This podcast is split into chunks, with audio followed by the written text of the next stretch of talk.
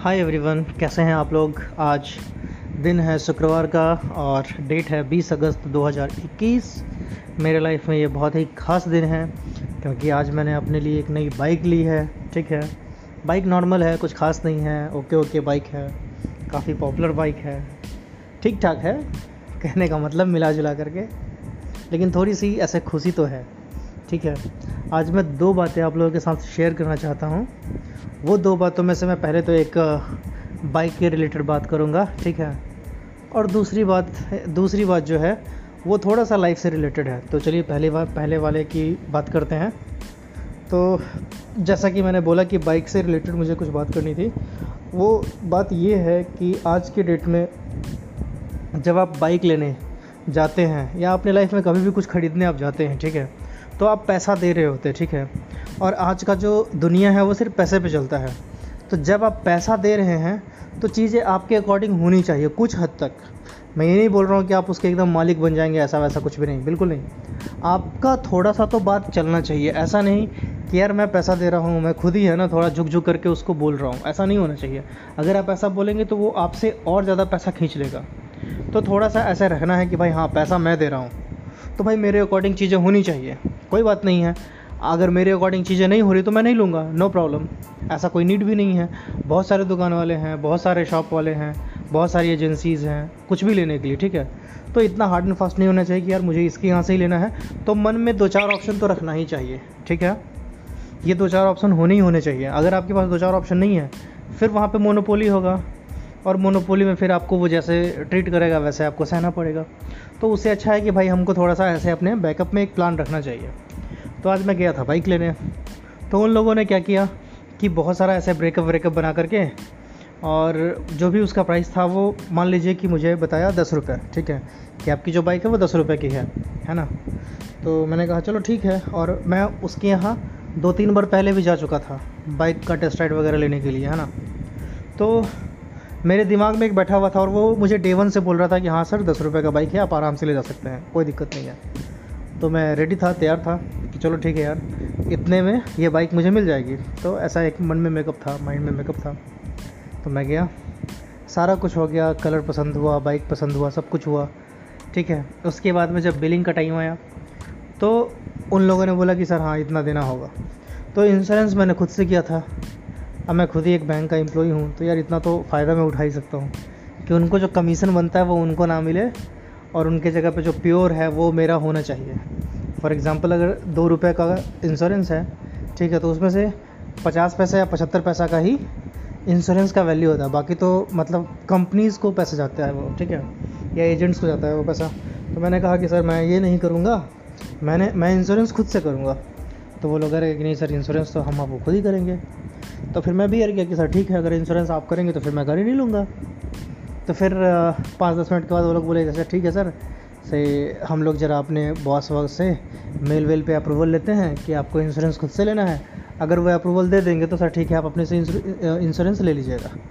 मैंने बोला, चलो, ठीक है, कोई नहीं, आप ट्राई कीजिए। और फिर थोड़ी देर बाद वो लोग बोले कि हाँ सर अप्रूवल आ गया है, आप अपने खुद से इंश्योरेंस खरीद सकते हैं, कोई दिक्कत नहीं है। फिर मैंने तुरंत वहाँ पे खुद से इंश्योरेंस लिया, ठीक है। मुझे काफ़ी ऑलमोस्ट मैं बता दूँ तो थर्टी टू फोर्टी परसेंट का मुझे फ़ायदा हुआ उसमें, ठीक है? उसके बाद फिर फिफ्टीन हंड्रेड कॉरपोरेट डिस्काउंट था, जिस कंपनी में मैं काम करता हूँ तो वो थोड़ा ऐसे नंबर वन कंपनी है, कहने के नाम के हिसाब से तो उस हिसाब से पंद्रह सौ रुपये उधर से डिस्काउंट हुए, ठीक है? और उन लोगों ने एक एडिशनल क्या कर दिया है, जो मैं आपसे ख़ास बात, जो मैं बात करने वाला था, कि उन लोगों ने एक एडिशनल रख दिया है हैंडलिंग चार्जेस, उसके नाम पे वो पच्चीस सौ रुपये वसूलते हैं, ठीक है? अब मैंने पूछा उनसे कि भैया ज़रा प्राइस ब्रेकअप दिखाओ, उसमें मैं देख रहा हूँ कि चौबीस सौ से पच्चीस सौ रुपये के बीच में उनका हैंडलिंग चार्ज है। अब वो मुझे चुप गया कि भाई ये हैंडलिंग चार्ज कौन सा चार्ज है? जब एक शोरूम का प्राइस दे रहे हैं तो एक शोरूम का मतलब है कि ये शोरूम जो है, एक शोरूम मतलब कि जो गाड़ी की कीमत है है ना? सरकार का जो टैक्स वगैरह है, ये सब छोड़ करके जो गाड़ी की कीमत है उसमें वो सारा कुछ इंक्लूड होता है। इवन जो डीलर है, उसका प्रॉफिट भी इंक्लूड होता है है ना एमआरपी पे। उसके बाद उनका जो भी एक्सपेंस वगैरह होता है ट्रांसपोर्टेशन का, वो सारा कुछ उसमें इंक्लूड होता है। लेकिन उन्होंने एडिशनल चौबीस सौ रुपये जोड़ा हुआ था। तो मैं बोला कि, भैया, ये हटाइए। वो बोला कि, नहीं सर, ये तो नहीं हटेगा। है ना? मेरे साथ में मेरे भैया भी थे। तो हम लोगों ने काफ़ी कोशिश किया कि यार, ये चौबीस सौ रुपये हटना चाहिए, लेकिन वो नहीं माना। तो हमने कहा कि चलो ठीक है, कोई नहीं। उन्होंने बोला कि नहीं, सारे जो भी इस कंपनी की गाड़ी लेते हैं, उन सबको देना पड़ता है पूरे बिहार में, पूरे इंडिया में, हर जगह पे। ठीक है? तो हम लोग थोड़ा सा मुसीबत में फंस गए कि यार अब इसको तो देना पड़ेगा। ठीक है? और हम लोगों ने, और मैंने गलती क्या की थी कि मैं ऑलरेडी एक लाख रुपये पेमेंट कर चुका था। अगर मैं वो नहीं किया होता तो मैं वो चौबीस सौ रुपये भी माफ़ करवा के रहता। लेकिन मैं पेमेंट कर चुका था तो वहाँ पे मैं थोड़ा सा फंस गया हुआ था। खैर मैंने बोला चलो कोई नहीं चौबीस सौ रुपया आपको हम हैंडलिंग चार्ज दिए उसके बाद फिर उन लोगों ने एक आर एस ऐड किया हुआ है रोड साइड असिस्टेंस अब आप मुझे बताइए कि अगर आप कोई भी बाइक लेते हैं ना कुछ भी होता है तो ऐसा रोड साइड में जो भी मिस्त्री आपको दिखता है वो कौन ऐसा मिस्त्री है जो किसी भी बाइक को ठीक नहीं कर सकता? अगर कुछ रोड के साइड में हो गया तो। वैसा कुछ मेज, मेजर तो होता नहीं है। ठीक है मैक्सिमम तीन चार साल तक तो बाइक आराम से चलती है। जो होता है तीन चार साल के बाद ही होना है। और वो लोग तीन चार साल का ही एडिशनल वो कुछ ऐसा पैसा ऐड करके वो लेते हैं। तो हमने कहा कि भैया, ये तो हम नहीं लेंगे। फिर वहाँ पे ऐसे थोड़ा हीटेड डिबेट होने लगा कि नहीं नहीं, आपको लेना पड़ेगा सर, ये ज़रूरी है, ऐसे, वैसे, पचास तरह का बात। हमने बोला कि भैया, अगर कुछ होगा तो वो हम खुद सहेंगे ना। आप क्यों परेशान हैं? हमारे लिए। अब हमारे लिए मत परेशान हुई है। ये तो मेरे पार्ट का है कि हम इसको लें या ना लें। हमको भाई ये सुविधा चाहिए या नहीं चाहिए। अब आप ऐसा कहें कि नहीं, सर, आप एक बाइक ले रहे हैं तो साथ में आपको कंपनी बोलती है कि एक और बाइक लेना है। तो ऐसा थोड़ा ना कि आदमी दो दो बाइक लेके जाएगा घर। आप उसी दाम में दे दीजिए दो बाइक तो आदमी लेके चला जाएगा। आप उसी दाम में सब कुछ दे दीजिए तो आदमी लेके चला जाएगा। लेकिन आप कहें कि नहीं एक एक चीज़ का मुझे एडिशनल पैसा चाहिए तो लोग कहाँ से देगा? नहीं दे पाएगा। कुछ लोग होंगे जो आपसे बहस करेंगे, थोड़ी हीटेड डिबेट हो जाएगी। तो वो आपको ध्यान रखना चाहिए। कंपनी एजेंसी वालों के लिए मैं बोल रहा हूँ। और कस्टमर्स को बोल रहा हूँ कि उनको हमेशा प्राइस ब्रेकअप देखना चाहिए। कि अगर आप प्राइस ब्रेकअप नहीं देखेंगे तो आपको पता नहीं चलेगा कि यार ये किस चीज़ का चार्ज इतना जुड़े हुआ है ठीक है? तो फिर इन सब पे बात हुआ फिर वो आ, एक था प्रोटेक्शन प्लान एक था आरएसए ठीक है? ऐसे भी कंपनी पाँच साल की वारंटी देती है वैसे भी वो पाँच साल की वारंटी देती है। तो वो सात सौ सतहत्तर रुपये सेवन सेवन सेवन वो चार्ज कर रहे थे प्रोटेक्शन प्लान में।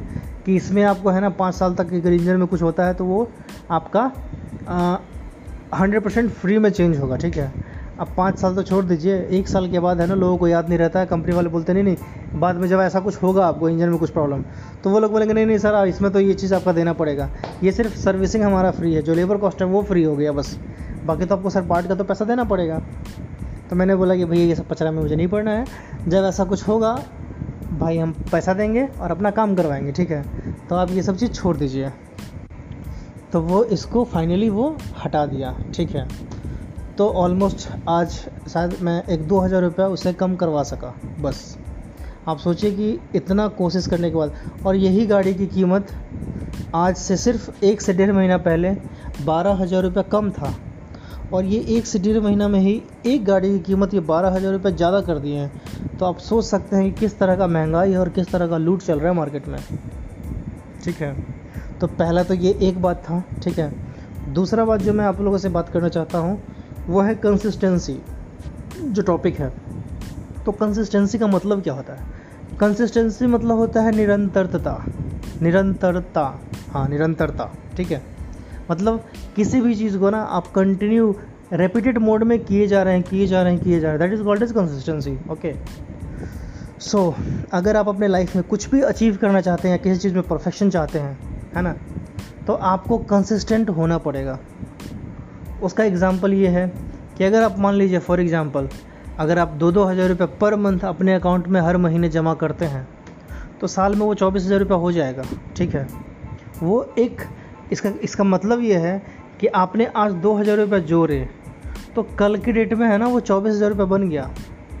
अगर आप एक बार में ही, और वो चौबीस हज़ार रुपये आपको किसी को देने में या कुछ खरीदने में आपको उतना ऐसे लोड नहीं पड़ेगा, ठीक है? लेकिन अगर आप हर महीने जमा करते हैं हाँ सॉरी अगर आप एक बार में किसी को चौबीस हज़ार रुपये देते हैं तो थोड़ा सा आपको ऐसे अखर जाएगा कि यार, एक बार में मेरे चौबीस हज़ार रुपये चले गए। लेकिन अगर आप उसको दो दो हज़ार रुपये करके जमा करके आ रहे हैं ना तो वो आपको इतना इम्पैक्ट नहीं करेगा। ठीक है? तो ये एक ख़ास बात सीखा मैंने।